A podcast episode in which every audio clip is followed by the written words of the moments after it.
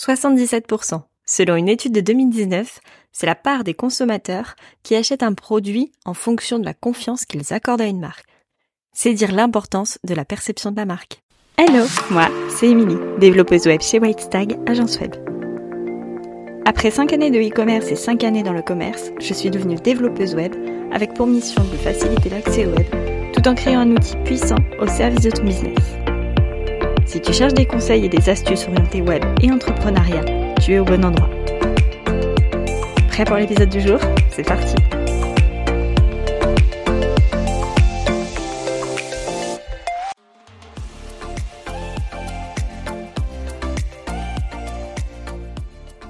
Hello, on se retrouve aujourd'hui pour un épisode dans lequel on va parler identité de marque. Et pour ça, je reçois Anne-Sophie. Coucou Anne-Sophie, est-ce que tu peux nous dire qui tu es, ce que tu fais, auprès de qui t'interviens et comment? Coucou, merci de m'inviter sur ton podcast. C'est trop chouette de pouvoir échanger avec toi sur euh, le sujet. Alors je suis euh, Anne-Sophie, je suis directrice artistique et designer graphique à Bordeaux. J'accompagne les marques et les entrepreneurs à développer leur communication visuelle et leur image de marque grâce à des supports créatifs, tels que l'identité visuelle, des projets imprimés, des projets digitaux, etc. Mon cœur de métier va se déployer essentiellement sur l'aspect visuel, euh, mais avec des méthodologies euh, stratégiques. Donc tout ce qui va être euh, analyse de marque, étude de marché, savoir la cible, à qui s'adresse, etc. J'ai un parcours de formation plutôt complémentaire, c'est-à-dire que j'ai travaillé tant dans la stratégie de communication et le marketing que la direction artistique. Donc voilà, j'ai un peu une double casquette qui me permet de répondre en globalité aux projets de mes clients. Ok, donc du coup, on a compris, on va aujourd'hui parler d'identité de marque. On va, on va voir avec Anne-Sophie ce qu'est une identité de marque. Et justement, Anne-Sophie, tu vas pouvoir nous expliquer, c'est quoi une identité de marque?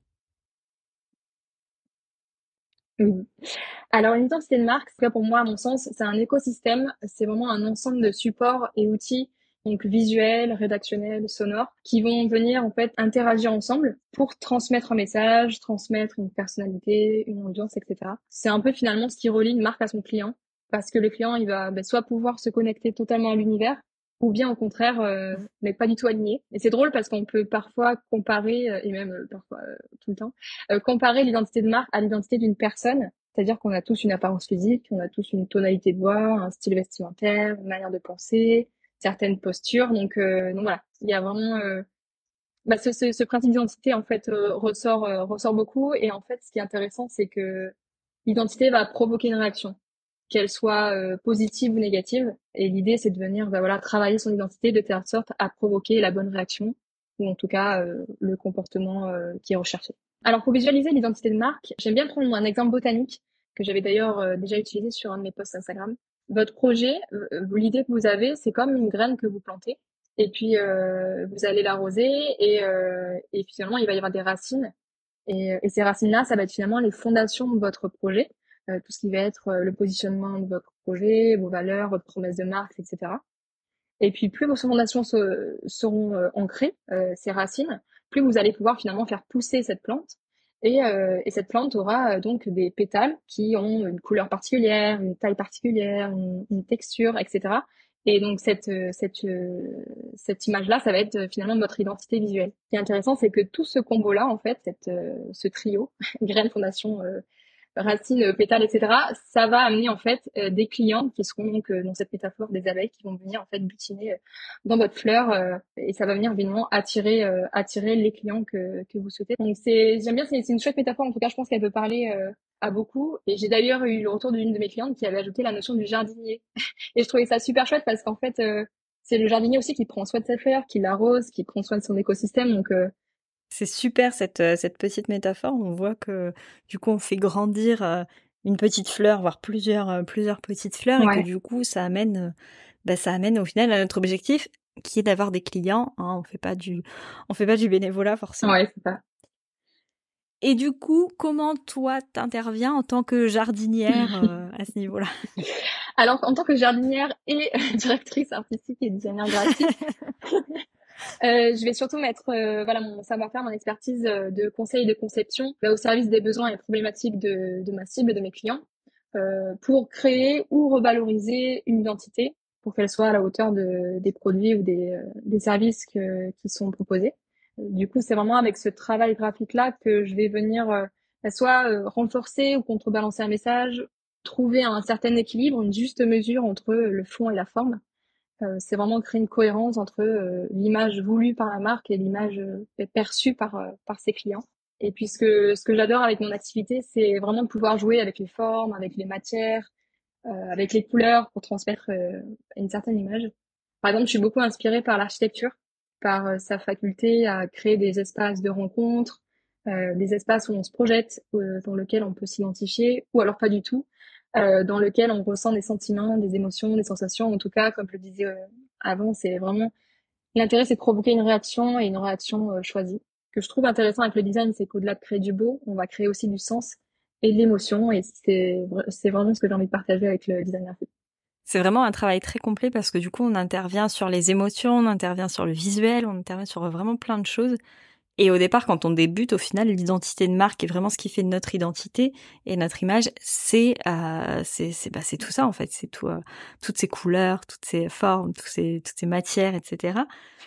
Ça m'amène moi à une question. Euh, on parle d'image de marque et d'identité de marque.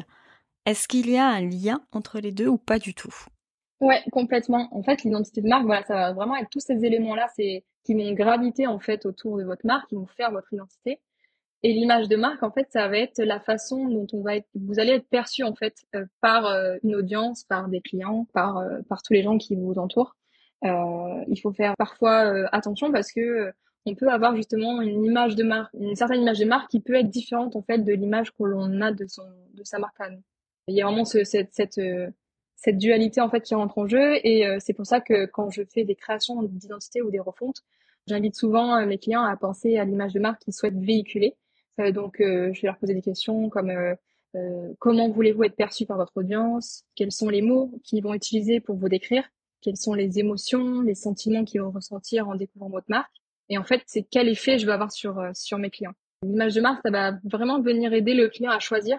C'est d'ailleurs l'un des critères décisifs d'achat, car elle va vraiment en fait donner confiance euh, en la marque, en ses produits ou non. Si je peux prendre un exemple, si on tombe par exemple sur un site qui est pas clair, qui est pas esthétique, qui est pas fluide dans, dans l'ergonomie, etc., on va peut-être moins avoir confiance aux produits qui sont proposés, euh, même si euh, ils peuvent être de très haute qualité, etc. Donc euh, surtout dans une société où aujourd'hui tout va très vite, on a besoin de rapidité, euh, donc voilà, c'est faire vraiment des choix conscients. Alors du coup, maintenant qu'on a compris à quoi servait l'image de marque et l'identité de marque, quand est-ce que ça peut être pertinent du coup de faire intervenir un designer de marque ou de te faire intervenir toi justement?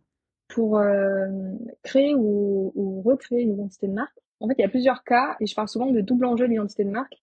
C'est-à-dire que d'un côté, euh, travail d'identité va apporter des résultats au niveau euh, euh, business, euh, au niveau entreprise, c'est-à-dire attirer ses clients, euh, se démarquer, etc. Et aussi au niveau personnel finalement. Si on veut avoir plus de plaisir à communiquer, plus de clarté, avoir confiance, etc. C'est d'autant plus le cas chez les solopreneurs ou les indépendants qui sont vraiment au cœur de leur entreprise. Donc, euh, il, y a, vraiment plusieurs cas particuliers. Et, euh, et c'est vrai qu'avant de démarrer un travail d'identité, je trouve qu'il est important d'identifier finalement les causes de ce besoin de changement. Donc, il peut y avoir un premier, un, premier cas, c'est-à-dire que est-ce que vous avez, par exemple, l'impression que votre business stagne? Est-ce que, euh, est-ce que vous réalisez une baisse d'activité ou un souffle court? Est-ce que vous souhaitez réactualiser votre projet ou changer de positionnement? Est-ce que aujourd'hui vous pensez que votre image de marque est attirante et attractive? Voilà, c'est vraiment euh, l'idée, c'est de venir questionner les causes de, ces, de cette problématique et d'analyser le marché dans lequel on évolue et aussi à la manière dont vous voulez vous positionner pour répondre à ce besoin de rebond. C'est ce premier cas-là euh, un cas plutôt, euh, je dirais, euh, axé entreprise, qui va permettre d'avoir des résultats de type voilà, différents, de différenciation par, par rapport à la concurrence, augmenter les opportunités de vente aussi. Et puis, il y a aussi un second cas, donc le, deuxième enjeu, il peut se situer dans notre rapport personnel avec notre entreprise. Donc, est-ce, on peut se poser des questions du type, est-ce que je me sens toujours alignée avec mon identité? Est-ce que je ressens un manque de motivation ou de plaisir à communiquer? Est-ce que, est-ce que ce que je fais, ça a du sens aussi? Ai-je besoin de réactualiser mes envies? Voilà, c'est, c'est plein de questions euh, qui, euh, qui vont permettre aussi de, se repositionner par rapport à son entreprise actuelle. Non, je voulais, je voulais aussi mentionner euh, une, petite phrase que j'ai lue dans un livre récemment. c'était communiquer, c'est donner de l'attention pour attirer de l'attention. Je trouvais ça très chouette parce que c'est vrai que il y a une notion où aussi quand on, prend le temps de faire les choses avec le cœur, ça se ressent aussi. Quand on essaie de, voilà de, faire les choses en alignement avec soi, ça se ressent d'un point de vue extérieur. Donc voilà, il y a aussi une petite partie de mindset en fait dans l'identité de marque et je trouve ça très intéressant et, euh, et finalement c'est comme quand on parle de déco d'intérieur, quand on se sent bien et aligné avec son environnement chez soi, ben on se sent plus apte peut-être à être productif, à se sentir bien mentalement, peut-être apaisé aussi. Donc euh, donc voilà. Ouais, c'est exactement ça. Je te rejoins là-dessus. Quand on quand on refait une pièce chez soi, quand on change un peu sa déco, même des fois quand on bouge un meuble, euh, ça apporte un nouveau souffle, euh, un point de vue différent aussi. Mm. Et, euh, et, je trouve ça super important. C'est aussi pour ça que des fois les, les, solopreneurs vont travailler à l'extérieur pour avoir justement ce point de vue différent. Et c'est sympa du coup de le, de, le, de, le, de, le, faire aussi dans sa communication, de ramener ce côté euh, petit changement dans sa communication avec un regard extérieur, parce qu'on n'a pas forcément la notion de comment on est, de comment on est perçu, de ce qui bloque au final. Donc je trouve ça super intéressant de faire intervenir un professionnel. Et justement, comment, si moi demain je veux, euh, je veux engager un designer de marque, comment je fais pour le choisir pour qu'il soit adapté à mon projet? Ouais, très bonne question. euh, bah pour répondre à ces, à ces cas, en fait, si vous êtes dans, des, dans les cas précédents ou qui ont des, des problématiques par rapport à votre identité, vous pouvez faire appel à un designer de marque qui va donc vous accompagner euh, et mettre son savoir-faire au, au, service de votre entreprise. Je sais que choisir son prestataire peut parfois être difficile au vu de la quantité euh, de, de, de designers, par exemple, qui sont euh, sur le marché. Mais pour vous aiguiller un peu, bah, je vous conseillerais bien sûr de, de vous assurer que le portfolio et le style graphique du designer vous parlent, ou en tout cas vous vous identifiez à, à ce portfolio-là.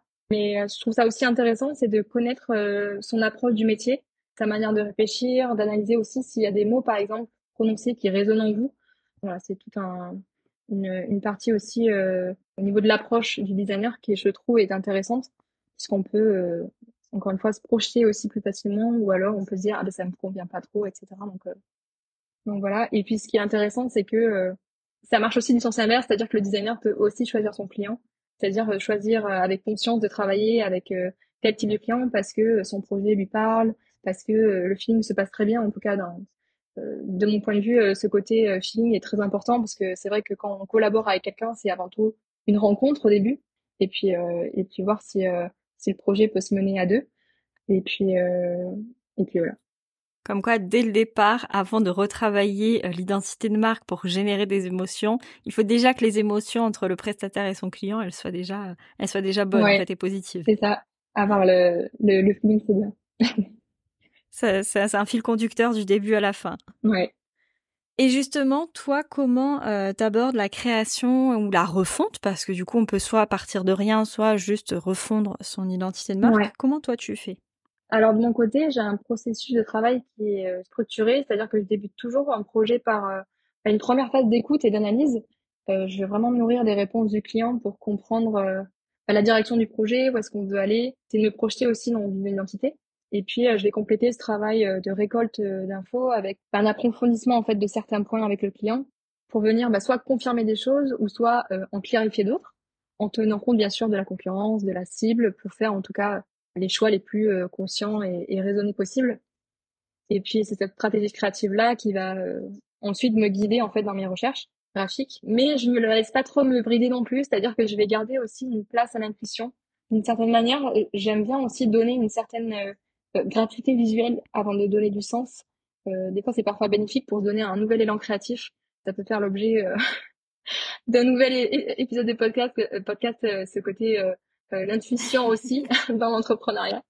Est-ce qu'on la suit ou pas? Voilà, c'est plein d'idées. Je, je t'attends pour cet épisode. Mais voilà, mon objectif, c'est vraiment de garder finalement l'essentiel pour, pour le représenter graphiquement. Et, euh, et ça fait écho en fait à une volonté de simplification, de respiration, d'aération, euh, pour que le message soit bien véhiculé, bien compris. C'est vrai que dans mon approche, je j'adore euh, parler euh, de la simplicité. C'est vrai que j'évoque aussi euh, beaucoup le rapport entre le plein et le vide, qui est en fait qui vient d'un concept taoïste chinois. petit moment culture et en fait qui vient qui invite en fait à se servir du vide du blanc comme véritable matière euh, donc par exemple, si euh, euh, on veut se déplacer dans une maison, on a forcément besoin d'espace vide pour pouvoir se projeter, vivre une expérience. Ou par exemple, bah, un ballon, il ne peut rebondir que s'il y a de l'air dedans. Voilà, c'est des petits exemples, euh, des petits concepts qui sont euh, en fait très intéressants et, euh, et j'invite les auditeurs à essayer de voilà d'en apprendre plus sur cette approche de simplicité. Je trouve ça en tout cas très chouette. Et en parlant justement de simplicité, je pense qu'on peut prendre un exemple assez concret là-dessus parce qu'il y a maintenant six mois, je t'ai demandé de faire une, une, une refonte de ma cover de podcast. Est-ce que du coup tu peux nous expliquer un petit peu ce que tu as fait sur cette fameuse cover que les, les auditeurs peuvent admirer là en ce moment même? Comment t'as fait pour euh, refondre ce, cette, cette cover qui est juste au final un petit carré de, d'une petite taille? Et qui pourtant véhicule l'image du podcast En tout cas, c'était un très chouette projet euh, de travailler sur cette cover. Et c'est vrai que dès le début de ce projet-là, on a travaillé finalement sur la façon dont elle allait pouvoir s'intégrer au marché en analysant en fait les covers actuelles dans le domaine du web, euh, souvent notamment avec des couleurs neutres ou froides, ou par exemple associées à des typographies ou des portraits photos. Et c'est vrai que travailler un support de com, c'est aussi prendre en compte la manière dont il va résonner avec son environnement. Et donc l'idée, en fait, avec ce travail qu'on a fait, c'était justement d'analyser cet environnement-là, voir quels sont les codes actuels, où est-ce qu'on peut se différencier, sur, euh, sur quels critères. Et justement, euh, dans cet objectif de différenciation, euh, on a misé sur, bah, sur ta couleur identitaire, le jaune qui est hyper dynamique, hyper positif, et qui vient en fait dénoter justement quand on, met toutes les covers de podcast web à côté, le tien, il, euh, il vient marquer plus facilement l'œil en tout cas. Et puis on a aussi euh, mis l'accent sur euh, une illustration qui va finalement bah, casser les codes de ce qu'on voit habituellement dans les covers de ton secteur d'activité. Alors de mon côté, si je peux apporter mon point de vue, du coup, on a parlé tout à l'heure de deux cas concrets sur euh, l'importance et l'enjeu en fait d'une du, bonne identité de marque. On avait le cas numéro un qu'on va appeler le cas de Chantal, où Chantal, en gros, euh, elle avait une baisse d'activité, moins de clients et que du coup c'était plus compliqué au niveau de son entreprise. Et on avait le cas numéro 2 qu'on peut appeler le cas de Martine, Désolée pour les Chantal et les Martine. Euh, le cas de Martine, où là, pour le coup, euh, Martine, elle s'éclatait plus dans sa communication et, du coup, elle avait plus envie et elle procrastinait. Et ben moi, j'étais dans le cas de Martine, c'est-à-dire que euh, j'avais une cover mais qui me plaisait pas forcément, enfin qui me plaisait même pas du tout. Je, je m'étais bloquée dans mon jaune et je voulais impérativement garder mon jaune. Et au final, j'avais pas ce côté, ce côté prendre un verre, ce côté un peu punchy, ce côté un petit peu décalé et fun surtout que je recherchais. Et bah, du coup, l'arrivée d'Anne-Sophie et de sa nouvelle cover sur laquelle j'ai complètement accroché avec des petits spots, cette ambiance un peu bar, etc., euh, ça a tout changé parce que concrètement, avant euh, d'avoir cette nouvelle cover en un an et demi, euh, je crois que j'ai fait trois ou quatre posts Instagram sur mon podcast et alors que je publie trois fois par semaine. Et depuis l'arrivée de cette nouvelle cover, euh, non seulement je communique beaucoup plus régulièrement, à peu près une fois toutes les deux semaines, j'ai lancé le podcast sur YouTube et euh, j'ai créé une page dédiée sur mon site web avec justement l'univers du podcast et la déclinaison en fait de la cover qu'Anne-Sophie avait faite.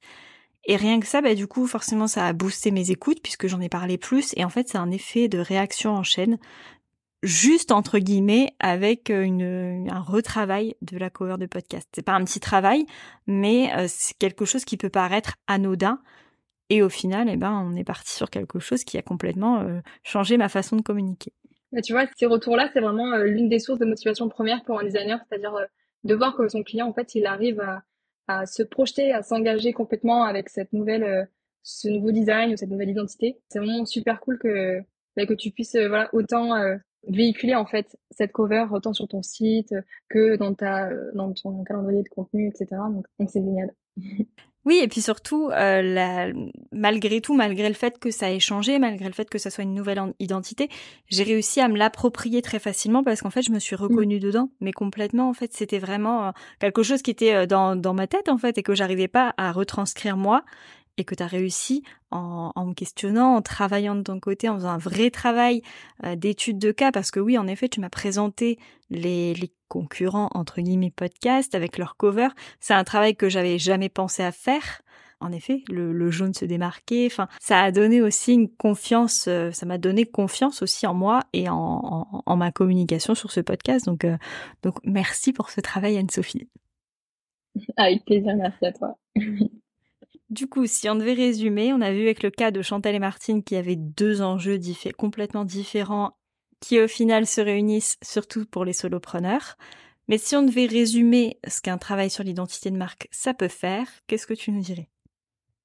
Alors c'est vrai que retravailler son identité lorsque l'on ressent soit comme Chantal un essoufflement professionnel, ben, soit comme euh, Martine qui a besoin de changement, bah, c'est tout autant bénéfique pour votre entreprise que pour votre mindset finalement. C'est euh, vous permettre euh, bah, de passer à l'étape supérieure en réactualisant votre entreprise. Pour vous aussi, en tant qu'entrepreneur, de vous apporter un nouvel élan d'énergie pour euh, communiquer, une motivation euh, qui, euh, qui va venir par la suite de ce travail-là.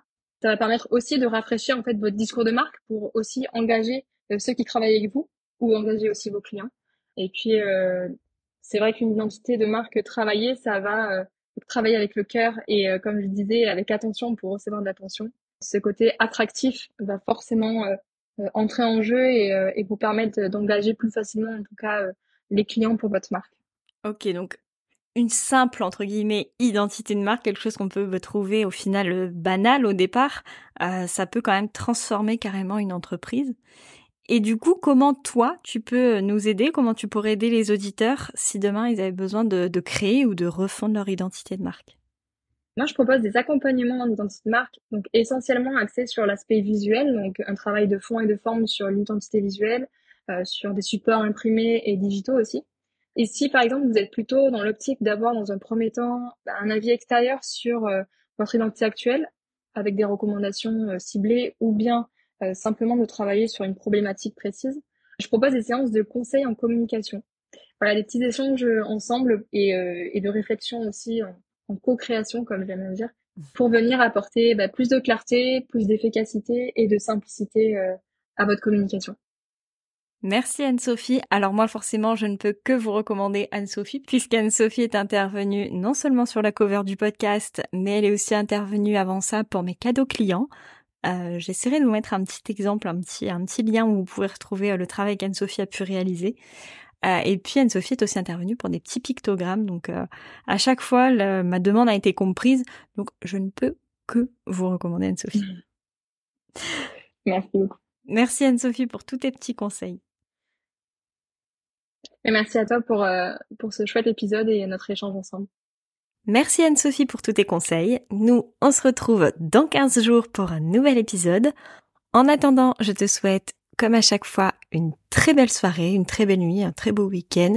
Bref, peu importe quand tu écoutes cet épisode. Et je te dis à tout bientôt